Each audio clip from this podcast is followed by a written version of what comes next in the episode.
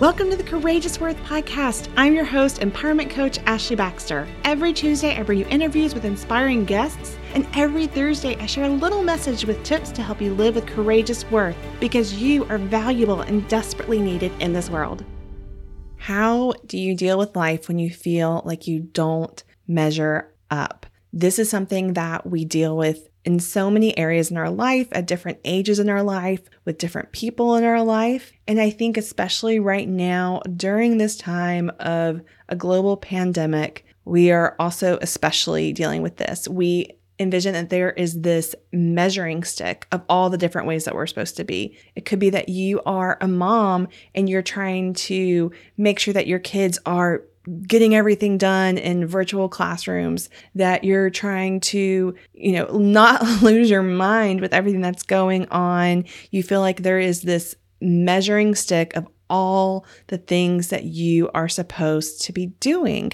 And the problem is that no none of us are superheroes and we cannot do everything. And when we feel like we're supposed to be doing all these things and then we don't hit all those criteria, we feel really down about ourselves. We get stressed from possibly running as fast as we can to try to make all these things work. We, you know, are tired because of that. We feel low about ourselves when we don't hit all these marks. And especially right now with everything that's going on in the world, there's all this emotional health that's being compounded with different situations this is a new territory and we're learning how to navigate it together. So when you are, you know, adding on all these ways that you feel like you're supposed to be right now and you feel like you're failing at some of them or all of them, it is not helping the state of how you're doing overall right now.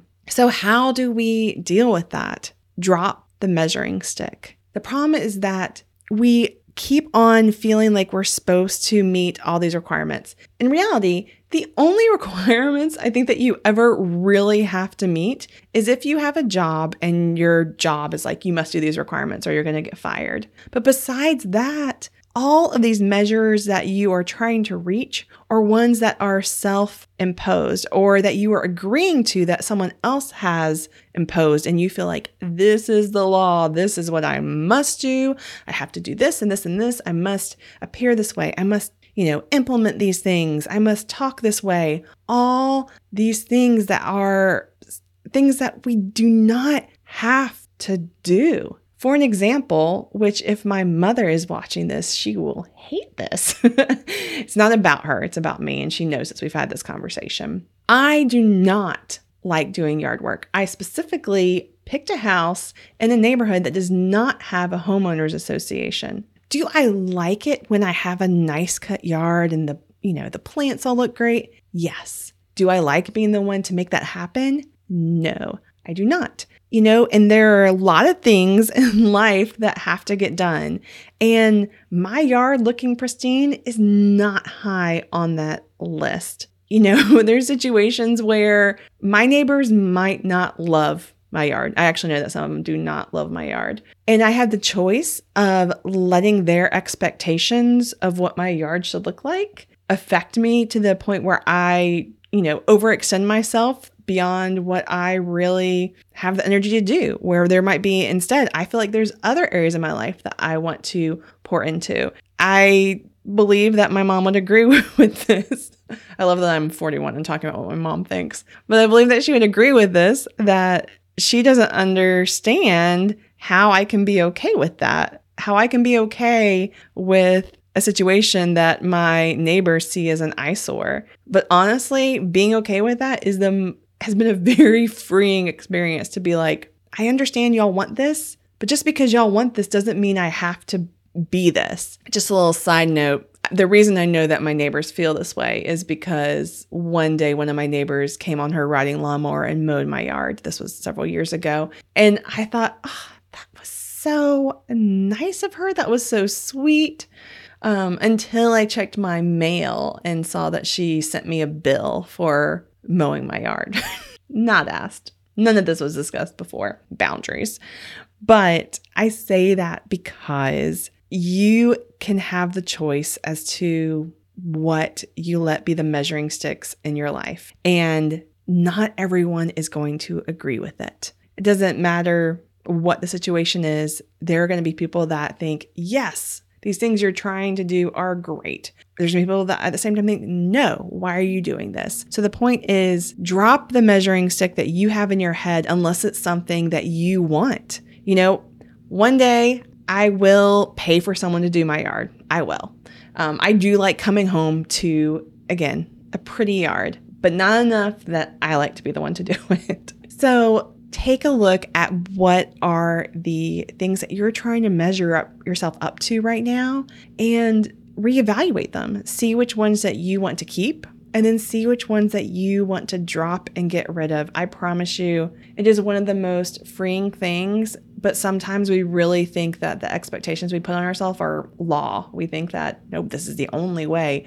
And it's not. It's not the only way. I challenge you to do that.